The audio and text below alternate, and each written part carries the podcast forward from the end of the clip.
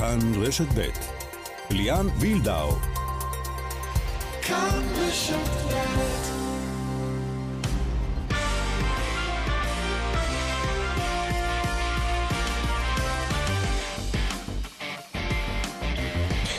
כאן ספורט, שלום לכם. שלושה ימים בלבד למונדיאל בקטאר. אורח באולפנינו עמית לבנטל, חבר בצוות הפרשנים של כאן לגביע העולם ולאולפן המונדיאל. אהלן עמית. אהלן ליאן, איזה כיף לחזור לפה. כן, והפעם בכובע של אוטוטו טס. כן, עוד מעט, ואני מתרגש. נרחיב מיד על uh, כל האספקטים של המונדיאל. כמובן שנהיה שם, בקטאר, בדוחה עם שליחנו יואב בורוביץ', גם תהיה לנו שיחה מיוחדת עם שר התרבות והספורט חילי טרופר, גם על המונדיאל, אבל הוא גם מקד... מסכם קדנציה, אפילו שתיים, עם לא מעט uh, שאלות שעולות, מה השתנה, מה נשאר אותו דבר. עוד איתנו uh, בתוכנית הערב, רותם חתואל, פריצת השנה מהפועל באר שבע, גם הוא ייתן את ההימור שלו על מי תזכה. Uh, גם על נבחרת ישראל בכדורגל יש הערב uh, משחק מול זמביה, וגם משחק ביום פתיחת המונדיאל, uh, אפרופו, בכ... מול קפריסין, נשאל גם למה זה חופף. ונשאל הרבה שאלות על עסקת המכירה לבנטל, אם תהיה של הפועל תל אביב. זו שאלה גדולה, מה קורה שם בכלל? כן, מאוד מעניין, וצריך להגיד, רב, עדיין רב הנסתר על הגלוי פה. בהחלט. יש הרבה ספקות. על הכל מיד בכאן ספורט שמפיקים נדב רוזנצוויג ואורית שולץ, הטכנאים קובי בז'יק ושמעון דוקרקר, ליאן וילדה עמית לבנטל, איתכם עד חמש. אם כך, אה, אנחנו יוצאים לדרך כמובן עם האירוע המרכזי, המונדיאל. אה, קודם כל, אה, כמובן נתזכר אתכם. מיום ראשון מבצע השידורים אצלנו בתאגיד, שבמסגרתו משודרים המשחקים בכאן 11, גם במכאן 33 בערבית. בכאן דיגיטל כל המשחקים משודרים, גם בצורה של אודיו לטובת ציבור לקויי הראייה. יורם ארבל אמון על הפרויקט הזה, ותוכלו לשמוע גם את משחקי המונדיאל. ברבע הגמר ואילך אנחנו משדרים את זה כאן ברשת ב' את שלבי ההכרעה. לוינטל, אתה גם תפרשן חלק מהמשחקים. האמת שאני חייב להגיד, הנגשת השידור לעיוורים זה אחד הדברים המופלאים והמרגשים פה, וצריך להגיד, לא רק יורם ארבל, יש עוד חבר'ה צעירים שישדרו את זה ויפרשנו את זה. עם הצוות, כן. וזה ראוי באמת למלוא הערכה. וזה גם טוב למי שבכלל חובב אודיו ורוצה לשמוע נכון. שידור אה, רדיופוני באמצעות הדיגיטל, נדגיש, יהיה אה, לינק ייעודי, קישור ייעודי באתר אה, של כאן, ותוכלו לשמוע, וכמובן בכל הפלטפורמות, ויש גם אפליקציה חדשה, כאן Box, ואתם מוזמנים להוריד אותה לטלוויזיות החכמות, כך תוכלו בכלל למקסם את חוויית המונדיאל גם באמצעות הטלוויזיה החכמה שלכם. אז זו המעטפת, בואו נדבר על הדבר האמיתי. אה, וראשית, אה, בואו נצרף את שליחנו בקטאר, יואב בורוביץ', אהלן בורוביץ'. שלום ליאן ושלום עמית. ספר לנו קודם איפה אתה, מה חווית היום ולאן פניך מועדות אה, ביום הזה, אנחנו הולכים ומתקרבים, האם כבר יש אווירת חג שם? מתחילה אווירת חג, כן, היום לראשונה הצלחנו לראות ב... בשוק המרכזי של דוחה כבר אוהדים של נבחרות בינלאומיות, בעיקר דרום אמריקאים. אתם יודעים, ביום ראשון אקוודור תשחק פה במשחק הפתיחה נגד קטאר, אז אפילו פגשנו בשוק כמה אוהדים מאקוודור שדיברו איתנו על ההתרגשות שלהם לקראת המשחק הגדול, משחק הפתיחה, פעם ראשונה שזה קורה גם לאקוודור וגם לקטאר. בואו נקשיב לאוהדים מאקוודור. We arrived yesterday. We are very excited about it because it's like the first time Ecuador is gonna open a World Cup. It's like a really big responsibility for us, so we hope Ecuador win. We wanna win. We think that we are we are best, so we hope that Ecuador wins. טוב, אלה אקוודורים אמיתיים, לא כאלה בתשלום, נכון בורוביץ'? כי יש סיפור כזה של אוהדים שקיבלו כסף להגיע לעודד ולשוות אווירת חג, כמו שציינו קודם, עוד לפני שמגיעים האוהדים האמיתיים. כן, כן, אלה אוהדים אקוודורים, מקיטו, אורגינל. אה, תראו, לגבי אוהדים, עד עכשיו באמת לא ראינו בכלל בכלל אוהדים מהעולם, אבל זה מאוד ברור להסביר, זה מאוד פשוט להסביר למה. כיוון שכל הסיפור הזה מתחיל ביום ראשון, ומשחק הפתיחה הוא קטאר אקוודור. אתם יודעים, לא משחק שיגיעו אנשים מכל רחבי העולם כדי לצפות בו ספציפית. הסיפור האמיתי למעשה מתחיל ביום שני, כאשר הנבחרות הגדולות מתחילות לשחק. ולמעשה בימים הקרובים ובתחילת שבוע הבא צפויים להגיע לקטאר מאות אלפי אנשים, אולי אפילו מיליונים. אז אין להם אינטרס לבוא למדינה הזו כמה ימים קודם, כאשר זו מדינה יקרה, ועוד שום דבר לא קורה. כן, גם יש מצוקת חדרי מלון, אני מבין, זה לא כזה פשוט למצוא היום. תראה, יואב, נכון אני חייב, חייב להגיד, החשש הכי גדול שלי מבחינה ארגונית, זה העניין של התחבורה. כי אתה יודע, לדחוף פתאום כל כך הרבה, מאות אלפי אנשים למערכת שלא לא התנסתה עדיין בכמות אנשים הזו, לתוך המטרו, בכבישים האלה, זו חידה, וצריך אגב, לראות איך זה יעבור. אגב, בחזרות הגנרליות באותו גביע כן? ערבי שעשו, זה כשל במידה זה מסוימת. כשל, שזה היה רק באיצטדיון אחד, מפגש של קבוצות מאפריקה, אז בואו נראה איך זה יהיה. תגיד, יש חשש אצל המקומיים, יואב, שם מהארגון, מה, מה החששות הכי גדולים שלהם? תראו, המקומיים קודם כל מאושרים לחלוטין. קודם כל צריך להבין על מה אנחנו מדברים כשאנחנו מדברים על מקומיים. 90% מהאוכלוסייה כאן היא לא אוכלוסייה באמת מקומית, אלה עובדים זרים שהם פה בהמוניהם. אנחנו מדברים על מאות אלפים רבים, על מיליונים, סליחה, שמגיעים בעיקר ממדינות אסיאתיות, בין אם זה הודו, כן. פיליפינים, בנגלדש, נפאל, אבל יש פה המון המון עובדים, אה, עובדים זרים מאפריקה, ואפילו מאירופה וממדינות אחרות ומבריטניה. כלומר, קטאר זה באמת מקום מאוד מאוד בינלאומי. הקטרים הם בערך עשרה אחוז מהאוכלוסייה, ורואים אותם עוד פחות מזה, כי הם ככה סגורים בארמונות שלהם. ומי שמנהלים פה את הכל זה הכל עובדים זרים. אגב, סגורים מזג האוויר סביר, אני מבין, אה, בשעות מסוימות, אבל בצהריים, ויש משחקים בצהריים, לפחות בשלב הבתים, חם מאוד. תקשיבו חברים, מזג האוויר הוא, אם רשום פה, מד הטמפרטורה מראה 32 או 33, 33 מעלות, זה מרגיש כמו 42-43 מעלות. לנו זה עוד מילא, תחשוב על הנבחרות האירופאיות, ששם עכשיו מינוס. אם מערכת מיזוג האוויר, אם מערכת מיזוג האוויר לא תעבוד בצורה מושלמת באצטדיונים, הולך להיות מאוד קשה לשחק כדורגל. תראו חבר'ה, אני, אני אספר מהחוויה האישית שלי, אני הייתי בציון חליפה ב-2019 באליפות העולם באתלטיקה, זה אחד האצטדיונים שמארח משחקים. יש חורים ענקים כאלה, כל כמה מטרים, שמוציאים אוויר קירור, אתה יושב עם סוודר למרות שהגג פתוח.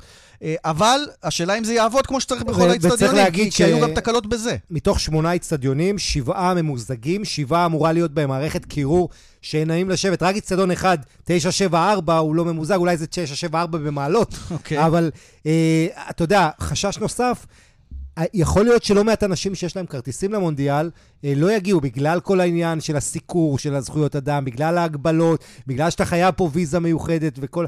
זאת אומרת, אני לא... זה חשש, ואז יש דיבור, אולי שמעתי, שהמקומיים ידאגו להכניס הודים, אה, יש הרבה הרי עובדים הודים שם, ב, mm-hmm. כמו שיואב ציין, להכניס אותם למלא את האצטדיונים למקרה הצורך, אבל צריך להגיד, מי שאחראי לאווירה במונדיאלים זה אוהדים הדרום-אמריקאים, ושם צפויים להגיע 40 אלף ארגנטינאים. כן, למרות שהקולומביאנים שתמיד עושים חגיגה לא יהיו. אבל יואב, אתה פוגשת עוד אנשים שצריכים לעודד אנשים לאחרים להגיע למונדיאל ולשוות אווירת חג, אלה השגרירים, השחקני העבר שנזכרים לצורך האירוע.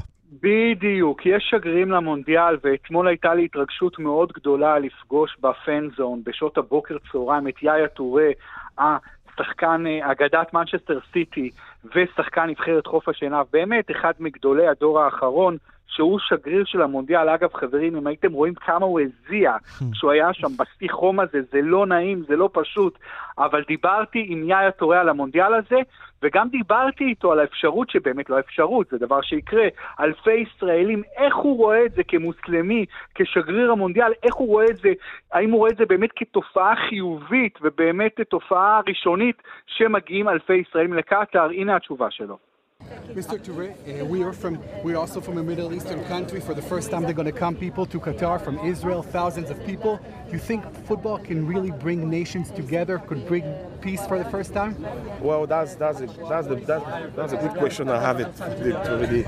I think yeah, because if you get an example from our country, I remember before the World Cup in 2006, we have a big war problems, and when, when the national team get we get qualified, the war stops. You know because It's only, it's only football can only unite nation. Football can only make people going forward, and football can make people stop what they're doing and just watching. And I think it's, it's amazing how what power football have it in the in the society in, those days. כן, בורוביץ', אז הוא מדבר על, על הכוח של הכדורגל מעבר לכדורגל. בדיוק, הוא מדבר על זה שבאמת במדינה שלו אפילו זה קרה שכדורגל עצר מלחמה, מלחמת אזרחים. הוא אומר, רק כדורגל יכול לעשות את זה, באמת לאחד בין האנשים, לעצור מלחמות. זו התקווה שזה בעצם מה שהמונדיאל הזה יעשה. אז נכון שאנחנו, ישראל, אנחנו לא מתמודדים במונדיאל, אנחנו לא אחת מה-32 נבחרות, וכשאתם רואים פה בכל קרן רחוב, הרי יש פה אינסוף באמת ברים של ספורט, וכולם הולכים לשדר את כל המשחקים, ואתם רואים בכל בר כזה, בכל מקום, בכל מסעדה, יש את כל הדגלים של המונדיאל, אין את דגל ישראל, אבל עדיין יהיו כאן 10,000-15,000 בתקווה אה, אוהדי כדורגל ישראלים. כן. אז זה בעצם ההשתתפות שלנו כאן. בכלל צריך להגיד, משפט לסיום בורוביץ', כן. מאוד, האנשים באמת מאוד חברותיים, מאוד נחמדים, מאוד סובלניים, האווירה פה באמת מאוד מאוד נעימה, העיר זו עיר יפה, זו עיר מפוארת, זו עיר גדולה, זו עיר מרשימה. צריך לקוות שגם המשחקים יהיו ברמה מאוד גבוהה, שמזג האוויר יאפשר באמת שהמיזוג אוויר כמו שאמרתם, וצריך לקוות באמת למונדיאל גדול. יום ראשון, שש בערב, זה המשחק הראשון, קטאר המארחת מול אקוודור. אה, יום שני כבר משחקים בפרופיל קצת יותר גבוה, אנגליה, איראן, סנגל, הולנד, אה, ארה"ב, אה, ווילס. ביום שלישי גם ארגנטינה עם מסי מול ערב הסעודית, אגב, ב-12 בצהריים. אלה המשחקים של ההתחלה. בורוביץ', תהנה, תמשיך להביא קולות. תודה. תודה לכם, חברים. דיבר בורוביץ' על הכוח, אה, אה, מה שנקרא, לגרום לאנשים להתאחד, אה, או יאיה טורה אמר את זה. אינפנטינו, נשיא וופא, נשיא פיפ"א היה היום, מי שהיה נשיא וופא בעבר, היה השבוע בפסגת G20 ודיבר בדיוק על זה של חבר'ה, בואו תארגנו, ננצל את העניין של המונדיאל להפסקת אש עולמית, כיוון לפוטין, ואז כן. בערב היו טילים על אוקראינה, לא יודע אם במקרה או לא במקרה. הקטרים מקווים שזה, שזה לא יהרוס את החגיגת דברים מסביב. כן, ושים לב, ליאן, אה, אתה זוכר מתי דיברו על הסכם הגרעין עם איראן? אני, האזור הכי שקט בשנה האחרונה בעולם זה המזרח התיכון. אני אומר, תנו לקטאר כל שנה לארח אולי טורניר גדול. אם זה מה שמבטיח לנו כזה שקט אזורי, אה, ולא, אני לא מדבר על החששות קדימה, מה יהיה אחרי המונדיאל, אבל תשמע, אנחנו הולכים פה לאירוע היסטורי, הולכים באמת אל, אל מונדיאל ראשון במזרח התיכון. חתיכת סיפור, אתה יודע, העולם הערבי, עם כל התשוקה האדירה לכדורגל, במובן הזה מי שהכי חסר לנו זה מוחמד סאלח. הכוכב הכי גדול בעולם מצרים, הערבי. שלא הפילה. מצרים לא הפילה. אה, אבל אגב, הולך, הולך להיות פה חידושים טכנולוגיים מעניינים והמון המון סיפורים, ואתה יודע, יהיו... תמיד במונדיאל יש הרבה יותר עצובים ומבואסים בסוף ממנצחים וצוהלים. לא נחזור שוב על סיפורי השחיתות שדשים אותם בימים האחרונים המון ובצדק, איך קיבלה קטאר את המונדיאל, אבל היום זה מקבל עוד טוויסט, כי אחד ה... אבי אבות השחיתות, אה, ג'ק וורנר, מי שראה את הסרט בנטפליקס בין ארבעה חלקים, ארבעה חלקים על, על פיפא, אה, יודע מי זה, זה נשיא קונפדרציית הכדורגל של צפון אמריקה ומרכז אמריקה והאיים הקריביים, והוא אחד מאלה שסחרו, שם הרבה כסף בכיס וסחרו באפשרות הזאת של איפה לקיים את המונדיאל, אז אה, ביקשו את הסגרתו, הוא ברח לטרינידד, שזו המדינה, המדינה שלו, ביקשו את הסגרתו, בבית משפט התקבל העניין בלונדון, והוא יוסגר כנראה לארצות הברית בשל עבירות השחיתות, לעמוד לדין.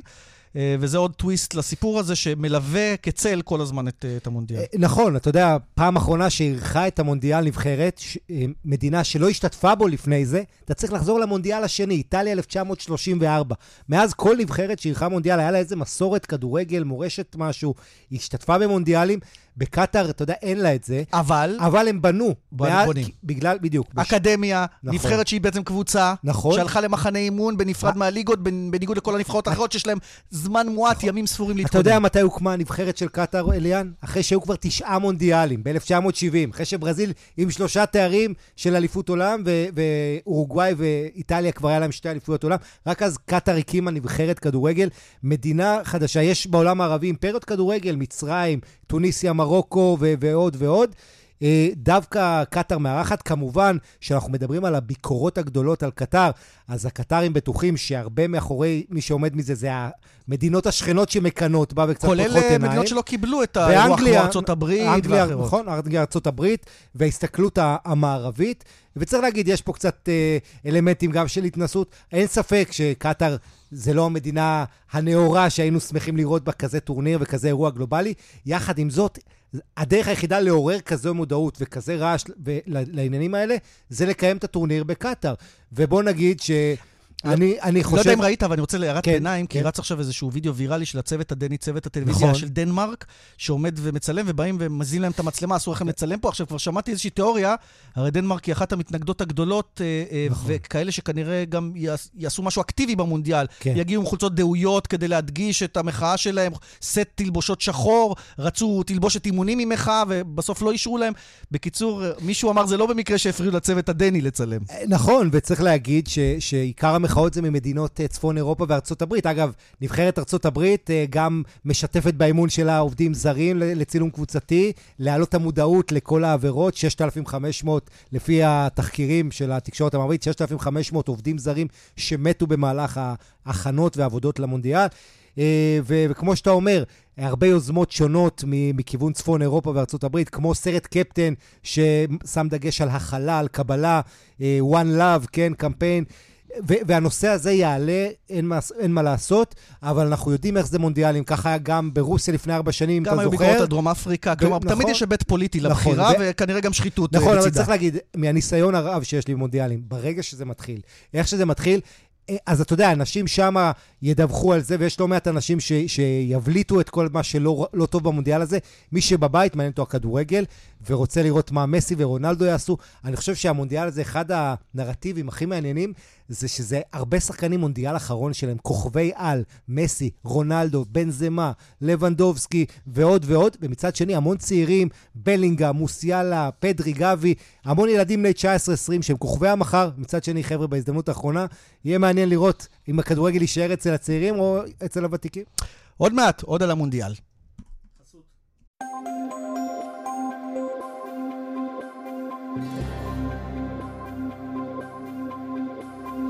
בדרך תל אביב-ירושלים עומס תנועה כבד ממחלף גנות עד בן גוריון בגלל תאונת דרכים, בהמשך עמוס ממחלף שער הגיא עד שורש, באיילון צפונה עמוס ממחלף חולון עד מחלף קרן קיימת דרומה, אה, סליחה, עד מחלף קרן קיימת ודרומה ממחלף רוק עד לגוארדיה. דיווחים נוספים, אה, בכאן מוקד התנועה, כוכבי 9550, גם באתר שלנו. פרסומות אנחנו מיד שבים. כאן ספורט שוב איתכם אה, עמית לוין וליאן וילדאו, ומצטרף אלינו שר התרבות והספורט, חילי טרופר, שלום לך. שלום, שלום. תכף נדבר איתך על הקדנציה, בעצם הקדנציה הכפולה שלך בתפקיד, אבל אי אפשר בלי מילה גם שלך על המונדיאל, גם uh, לאור העובדה שאלפי ישראלים הולכים uh, להגיע לקטאר, וגם אתם השקתם uh, במשרד שלך, יחד עם משרד החוץ ו, uh, וכל אלמנטי ההסברה השונים, uh, קמפיין שנקרא מונדיאל בטוח, כדי שכולם גם יחזרו בשלום. Uh, כן, uh, אחד זה אירוע, כל מי שאוהב ספורט כמונו, זה אירוע באמת, אולי אירוע הספורט הכי גדול שיש לצד האולימפיאדה. מרגש, חבל שישראל עדיין לא שם, מקווה שזה יקרה בהמשך, אבל שמח שהקהל הישראלי יוכל להגיע גם בטיסות ישירות, גם uh, נוכל לתת משם מענה, בעיקר משרד החוץ. Uh, אני שמח ו- וטוב, שיבואו בשלום, ושארגנטינה תביא את הגביע. או, oh, יפה. עכשיו, כן. עכשיו אנחנו יש, כבר... יש איזה חששות, אה, השר טרופר, ממה שיקרה לישראלים שם? אני רואה את כל הדגש על להצניע סממנים ישראלים. אתם אבל חוששים שיעצרו ישראלים או יקרה להם משהו בגלל היותם ישראלים? תראה, אין לנו איזה מידע קונקרטי, וכמובן כל המהלך הזה שמשרד החוץ אה, יחד איתנו הוביל הוא בתיאום עם שירותי הביטחון שלנו, כולם על הדבר הזה ואישרו אותו. אבל אתם מכירים את המורכבות מול קטאר, זה לא איזה מדינה אה, שיש לנו איתה הסדר אה, שלום, וזה לא מדינה ערבית, הכל רגיש, ולכן צריך, הכי טוב לנקוט תמיד משנה זהירות, למרות שאנחנו מאמינים שהכל יעבור בשלום. יפה, אז בוא נשים רגע, לרגע את המונדיאל בצד, אתה מסיים תפקיד, קדנציה כפולה למעשה. נהנית? אגב, כי לפעמים שרים ממש לא נהנים, ואנחנו רואים איך הם בורחים גם מהמשרד ש- שהם היו אמונים עליו. אז אני ממש נהניתי, והייתי שמח להישאר פה עוד. אני מקבל, מקבל כמובן תוצאות הבחירות, אבל אני מת על ספורט, ולהיות שר הספורט זה זכות בשבילי. ולקום כל בוקר אה, ולהתעסק בספורט הישראלי זה מבחינתי באמת זכות, זה לא שכל יום היה מעניין, הרבה פעמים קשיים, הרבה פעמים לא מצליחים בדברים, והבירוקרטיות, אבל בסוף חוויה מעולה, משמעותית, ואני מקווה שמתישהו עוד... מה, מה, הגאווה, מה הגאווה הכי גדולה שלך? זאת אומרת, מה אתה מרגיש חותם הכי בולט שלך, שאתה תתגאה בו שאתה, שנים קדימה? אחד, אני כמובן רק אחד מתוך הרבה אנשים, אז כל מי שעבד איתי. אני חושב שגם אה, גם מעמד הספורט, היום הספורט הישראלי במקום טוב, הוא חזק. במה, אה, בתקציבים אתה מתכוון או ביחס הכללי? כי תקציבים יש דברים שיותר ויש דברים שפחות. אחד, המעמד הציבורי היום של ספורט בישראל הוא חזק מאוד. זה נכון שתמיד כולם אהבו ספורט, אני חושב שבאופן פרדוקסלי, דווקא אחרי הקורונה, הוא, הוא התחזק. העובדה שכל הגלים האחרונים הצלחנו להשאיר את הספורט לא נסגר ליום אחד. כשבאירופה שיחקו מול מצטדיונים רכים, בישראל 30 אלף איש ראו.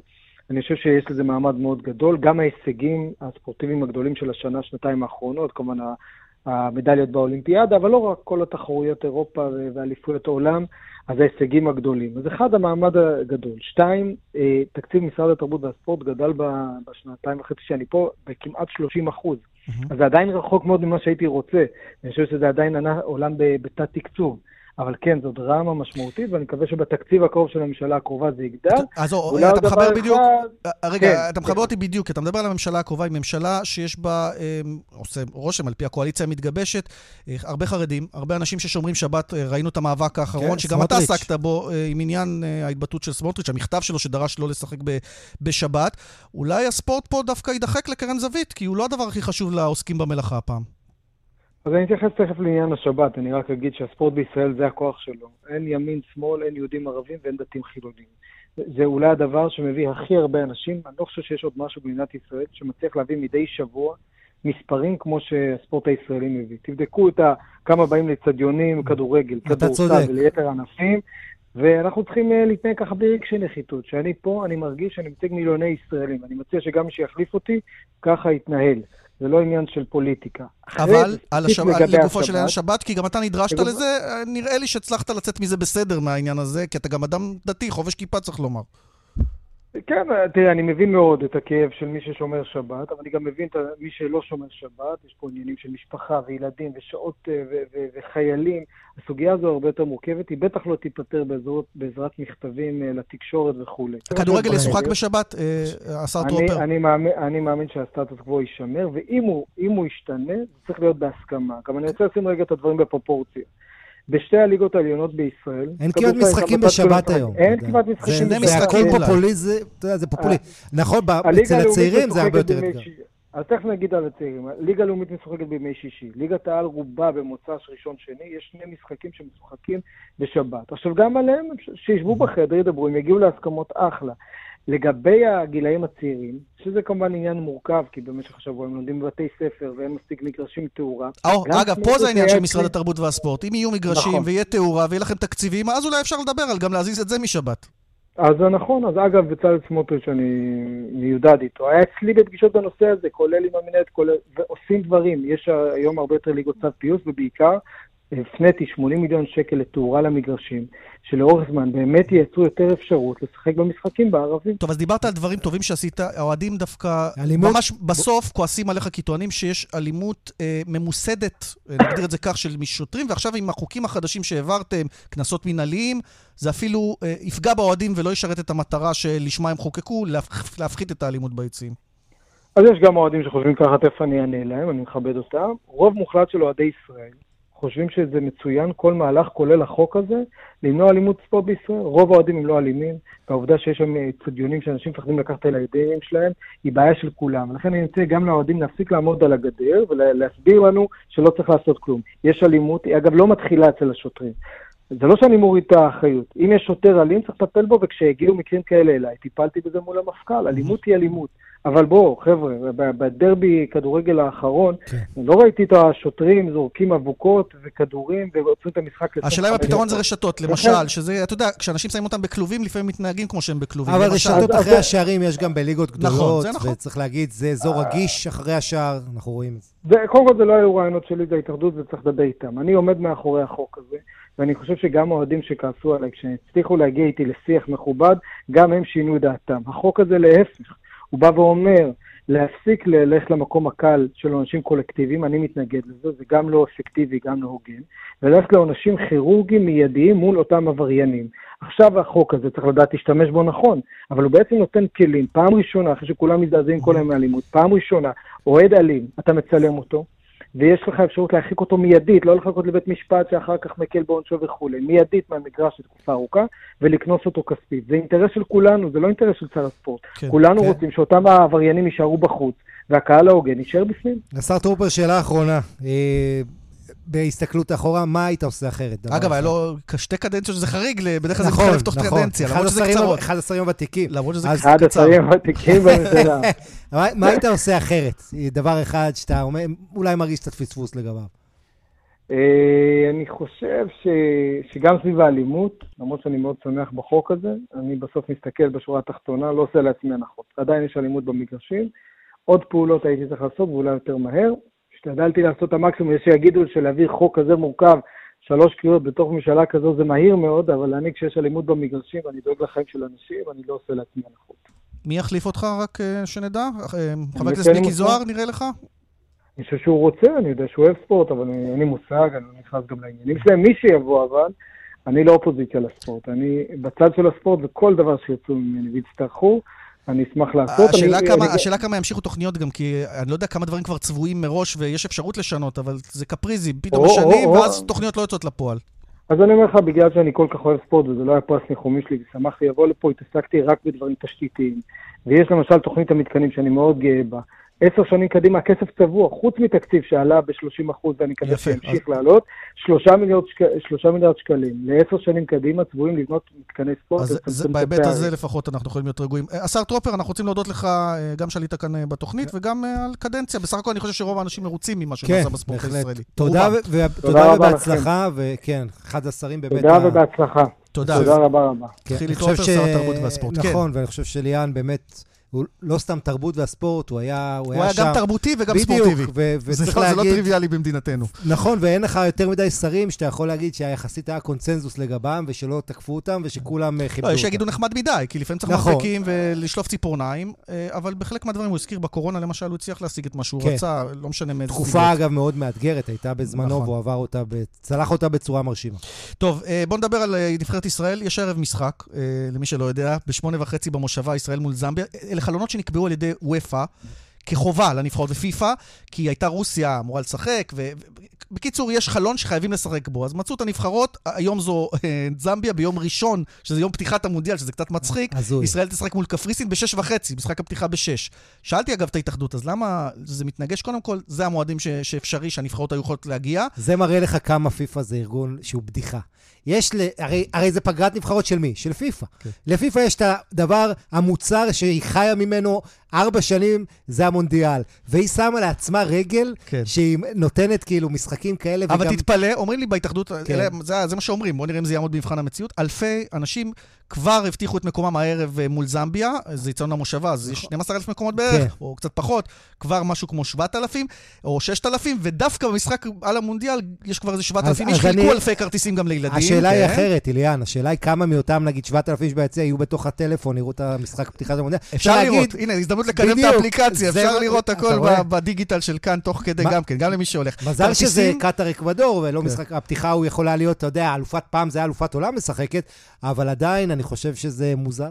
כרטיסים, 50 שקלים, אה, כרטיס בודד, אפשר גם כרטיס משפחתי, שלושה עד חמישה כרטיסים, משהו כזה, 33 שקלים משפחתי, זה גם שווה לכל כיס. אם מי שרוצה לראות את הסגל הצעיר, הלא מלא של נבחרת ישראל, ותכף גם נשמע מאחד מאלה שלא הוזמנו במפתיע, אבל קודם בוא נשמע את אלון חזן, מאמן הנבחרת במסיבת העיתונאים לקראת המשחק, מסביר למה המשחקים האלה חשובים בכלל.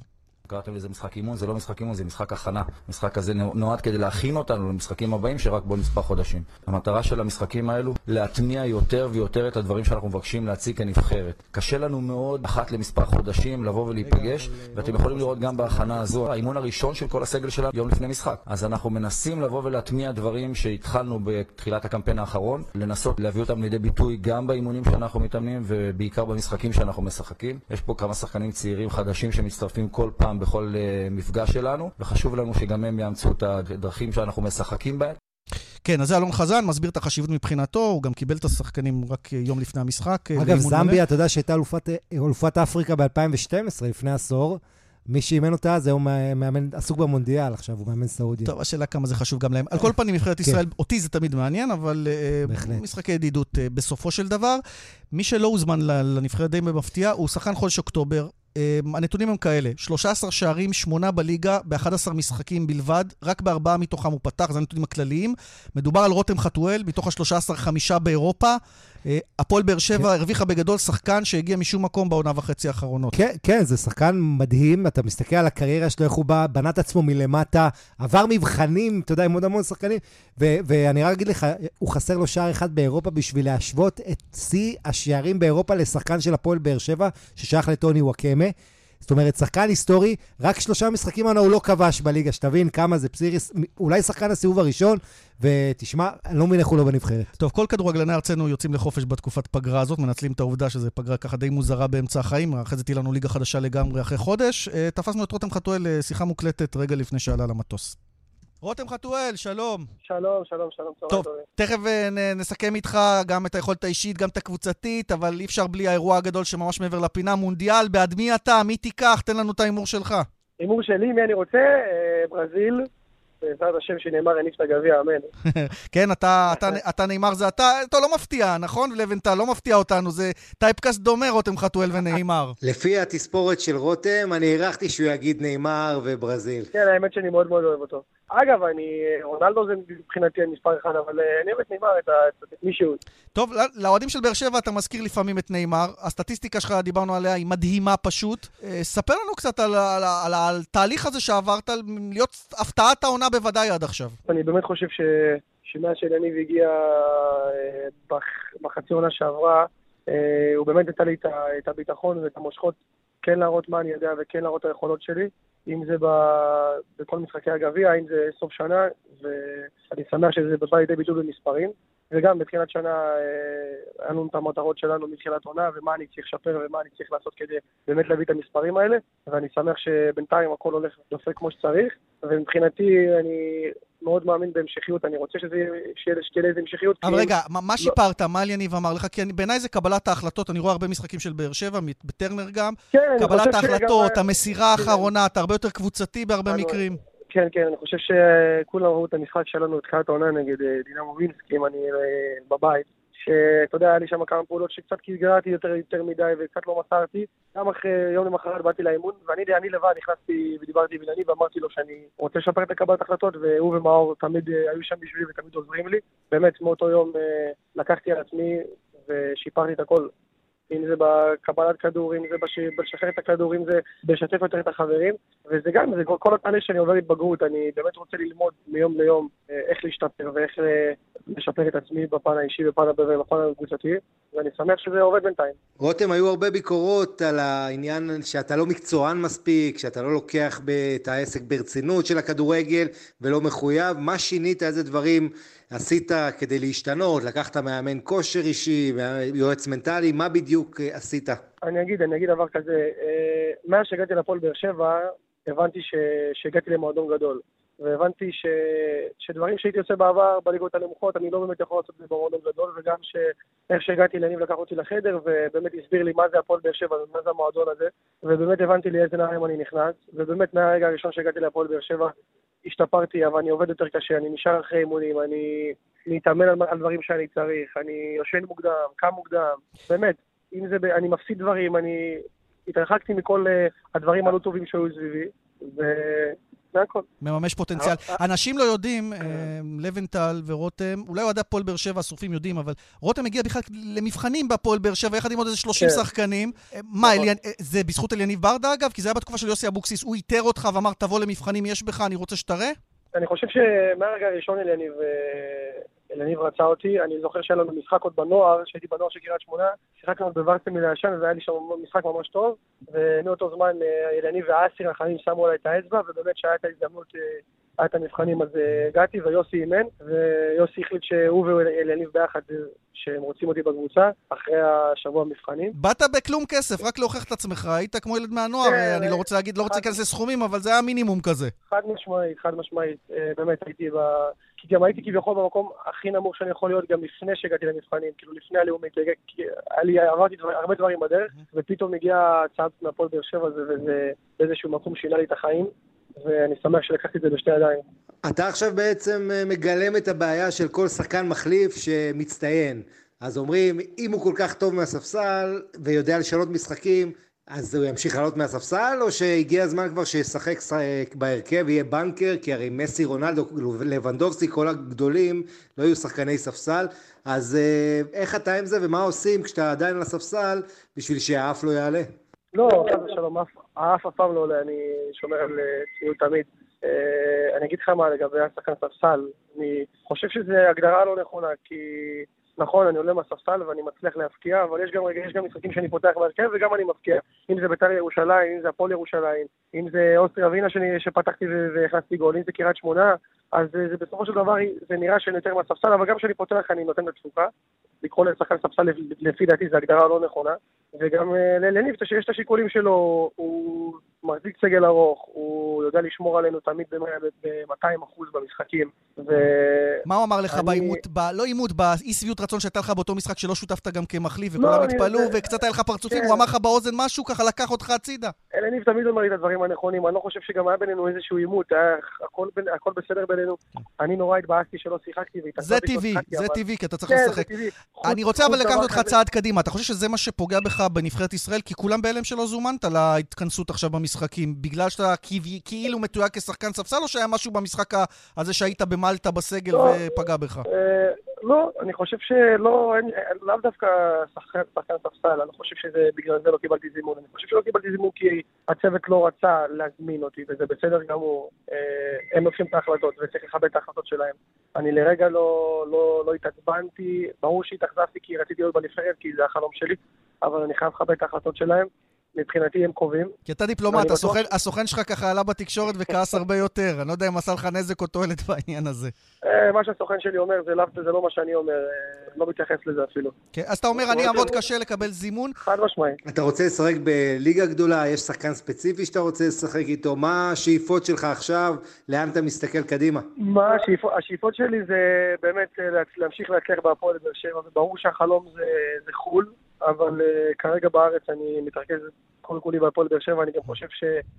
שעדיין לא עשיתי כלום, אני באמת רוצה שתהיה לה, שיהיה לסיבוב הראשון המשכיות. או, אז בוא ניגע בזה. הפועל באר שבע תתמודד על האליפות עד הסוף עם מכבי חיפה, מכבי תל אביב לטעמך?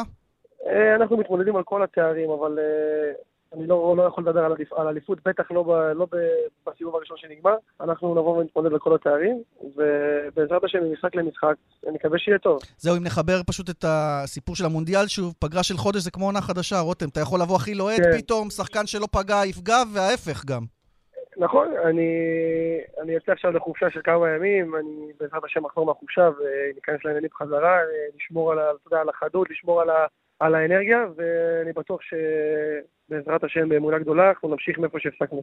רותם חתואל, אה, בעיניי לפחות אחד משחקני הסיבוב, בוודאי, נכון? יש לך תחרות קשה, אצילי וכולי, אבל לגמרי אתה שם. תודה רבה שהיית איתנו. תודה רבה, רותם. תודה רבה לכם. אז זה רותם חתואל, השם החם אה, בליגת העל נכון להיום, יחד אה, עם האחרים שציינו. מי שהיה שם החם במשך שנים ארוכות גם בליגת העל, ולא רק, הוא עדן בן בסט. שנתיים אמנם הוא כבר לא משחק כדורגל, היום הוא ממונה לעוזר המאמן של הפועל חיפה, ובעצם פורש רשמית. הוא לא מצא קבוצה בליגת העל, אני מניח שהוא עוד היה יכול לשחק, הוא בן 36, אבל לא שיחק. אבל עשה קריירה יפה כן. וסמל במועדון הזה. כן, שבעה שערים מדעי נבחרת ישראל, ב-11 הופעות שהיו לו, גם 20 גולים בליגה הצרפתית, ברסט, טולוז, והיום הוא מודיע על פרישה, הנה נשמע אותו במסיבת העיתונאים. הכדורגל העניק לי המון רגעים נפלאים.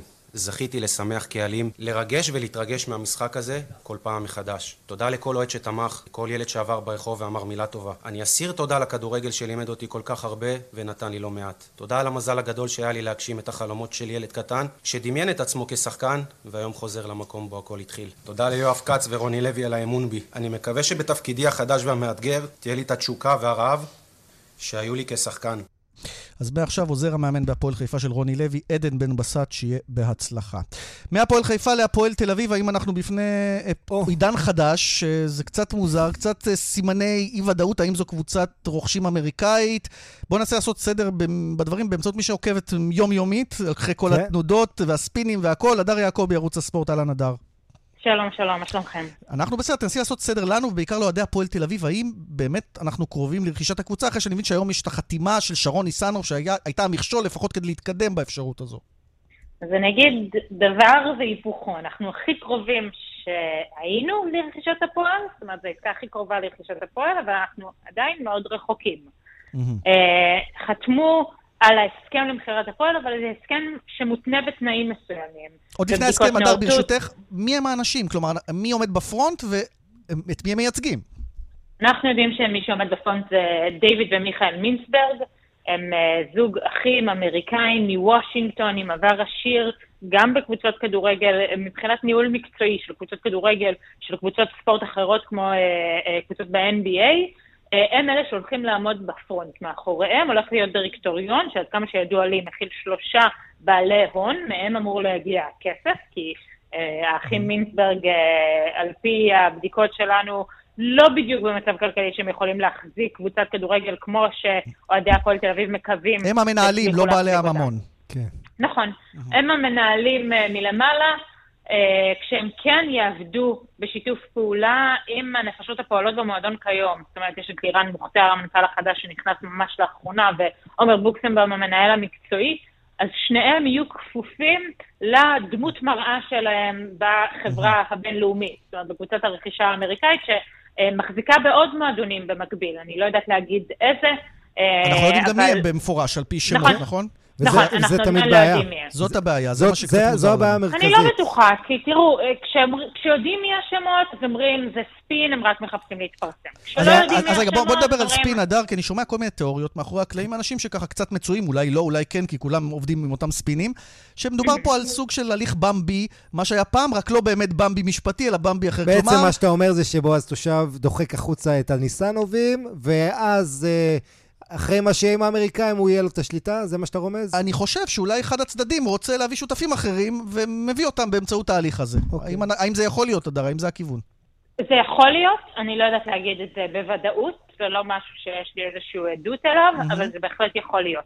ועדיין צריך להגיד ש-100% מזכויות הניהול של הפועל תל אביב יעברו לבעלות החדשה, לרוכשים שזה האמריקאים. תמיד טוב שיש ראש אחד, או, או לפחות קבוצה כן. אחת, נכון. ולא כן, כמה ו- כיוונים. וצריך להגיד... עכשיו, כן, כן, אה, דברי. בעלי המניות יישארו אותם בעלי המניות שיש עכשיו, פשוט המניות שלהם, קודם כל בשלב הראשון, אה, זכו- 100% מזכויות הניהול יעברו לקבוצת הרכישה. ככל שקבוצת הרכישה תשקיע יותר כסף בהפועל תל אביב, כך הם ידללו מניות של הבעלים עכשיו בוא. נדבר לוחות זמנים. אז שרון ניסנוב חתם היום על מסמך ראשוני בעצם להניע את התהליך. על מה זה לא אנחנו מדברים? מסמך ראשוני, הוא חתם אוקיי. היום על הסכם המכירה של הפועל תל אביב. פשוט צריך להבין שההסכם הזה מותנה בעוד המון דברים, אי אפשר לדעת מה יתגלה. הוא יודע מי הרוכשים. זה מה שאני שואל בעצם. אנחנו אולי לא יודעים. הוא- יודע או שהוא רק מכיר את. הפרונטמנים? לא, לא, לא, הוא מכיר את אוקיי. כולם.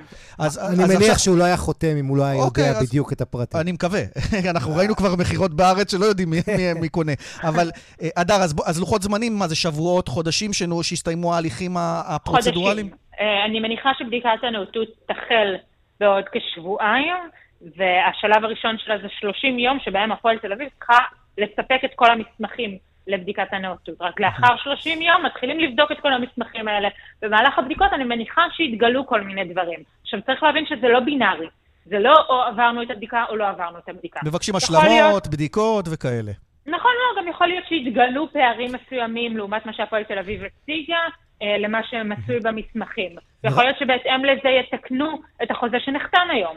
בקיצר, בליל- הסדר אולי נראה אני רק רוצה רכישה. להזכיר, הרי פעם אחרונה שקבוצה ישראלית הייתה אמורה לעבור לבעלים זרים, נאום כהן וזה, זה לא נגמר, אתה יודע, כמו כן, שציפינו מצד שני בהתחלה. שנת מכבי תל אביב ומיץ' גולדהר עם בעלים זרים, לא, כן? אבל אני אומר, הפעם האחרונה הייתה אוקיי. בית"ר, אמנם אחרי זה כבר עברה עוד סיבוב בארץ, אבל לפני זה, אז אז אתה יודע, יש פה עדיין רב הנסתר על הגלוי, ועוד זה רחוק מהשלמת העסקה, צריך להגיד, נכון. ייקח זמן. טוב, אז בוא נשאל את הדר, מה ההימור שלה, אם זה יקרה או לא. בדרך כלל שואלים מי מי המנצחת במונדיאל, את יכולה גם להשלים את זה אם את רוצה את ההימור שלך, אבל העסקה של הפועל תל אביב תקרה. בבקשה.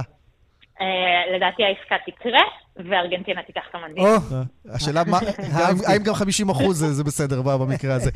הדר יעקבי, ערוץ הספורט, הרבה תודה. תודה לכם.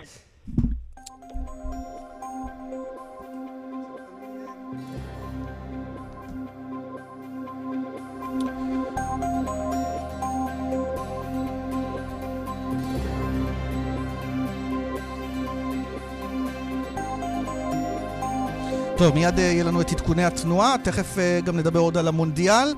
אה, והנה קיבלנו את עדכוני התנועה. כך, בדרך החוף צפונה עמוס מגלילות עד נתניהו, ממחלף חבצלת עד מכמורת. דרך 6 צפונה עמוסה ממחלף נחשונים עד אייל, ודרומה ממחלף נחשונים עד בן שמן, וממחלף מאחז עד מחלף בית קמה. דיווחים נוספים, כאן מוקד התנועה, כוכבית 9550, גם באתר שלנו. כאן ספורט, לקראת סיום חוזרים כמובן, עמית לבנטל לאירוע המרכזי, יום ראשון, המונדיאל בקטאר יוצא לדרך. אתה יודע, איליאן, לפי סוכניות ההימורים, ברזיל פייבוריטית, אבל וגם היא... צרפת אחריה בחלק מהם. כן, אבל צריך להגיד, אם אתה מדבר עם אנשים, רק ארגנטינה, שמענו גם. במשדר, השר, הדר אמרה לפני כן, רגע. אבל צריך להבדיל. אבל תראה, אחרי זה שתבוא אליהם ותגיד להם מה ארגנטינה לא לקחה, מה הם יגידו? רציתי, לא חשבתי, רציתי. אז מה אתה אומר? עכשיו בוא תהיה הצד השכלתני. אוקיי, אז הצד השכלתני אומר ככה, מאוד פשוט. כל נבחרת בטורניר הזה, יש לה נקודות תורפה וחששות. ברזיל למשל, שאני הולך על ברזיל, אוקיי? ואני חושב שזה המונדיאל של ויניסיוס ונאמר, והחבר'ה... יש- נאמר בכושר אדיר. נאמר אדיר, וויניסיוס מפחיד העונה בספרד, למרות שהתחילו להיכנס. אין להם לאחרונה. מגנים אבל כל כך. בדיוק, אין להם מגנים, גם, גם אין להם סקורר שהוא בטוח, נכון? גבריאל ז'זוס חלוץ טוב, הוא לא כובש רק איזה חודשיים. אז, אז כל נבחרת אתה יכול לשים, אבל מה ש... מהניסיון שלי, מה שמכריע מונדיאלים, ליאן, זה לכידות. אתה הולך לחיות חודש וחצי עם אותם שחקנים, חייבים את הכימיה הזאת, את האווירה של ביחד, ללכת עד הסוף אה, עבור הכוכב, וזה יש לארגנטינה, צריך להגיד, ארגנטינה... אז גם אתה הולך עם ארגנטינה לא, אני הולך עם ברזיל. אה, אוקיי. אבל אני פה, אתה יודע, מה חכם בהימור? לקחת נבחרת אחת ואז להביא את ההצדקה למה נבחרת אחרת תיקח, כי אז אתה יוצא גם מכאן וגם מכאן. יצאת גדול. רק שלא יהיה אנטי קליימקס, המשחק על המקום השלישי, מסי מול רונלדו. זה יהיה אנטי קליימקס נכון, לכל הטורניר. מצד שני, אם זה הגמר, זה המשחק הגדול בהיסטוריה, רונלדו נגד מסי, על התואר הגדול מכולם בגמר, מה יכול להיות יותר מזה? עמית לבנטל, אוטוטו בקטאר, אה, חלק מצוות המונדיאל, תודה רבה שאתה היית איתנו היום כאן בכאן ספורט. תודה ליאן, היה לי כיף, נוסטלגיה כלשהי. כן, לגמרי איחוד. אנחנו מודים גם אה, לנדב רוזנצוויג ואורית שולץ המפיקים, לטכנאים קובי בז'יק ושמעון דוקרקר, בדיגיטל את אביה ריש. אה, ליאן וילדר מודה לכם המאזינים שהייתם איתנו. כאן ספורט אחרון לפני המונדיאל, מיום ראשון מתחילה החגיגה, חודש יוצא מן הכלל של כדורגל. ביי ביי.